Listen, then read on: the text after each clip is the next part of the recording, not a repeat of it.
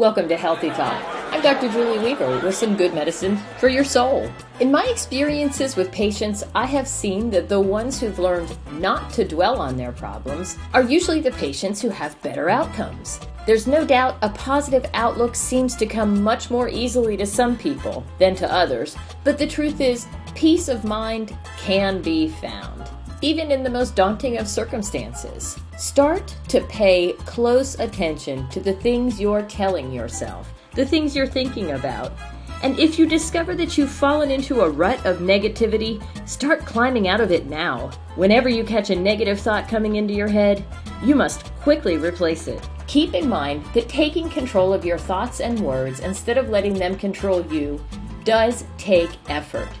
Once you truly understand that, and once you resolve to start making that effort, no matter how many times a day you have to do it, you've taken a huge step in the right direction.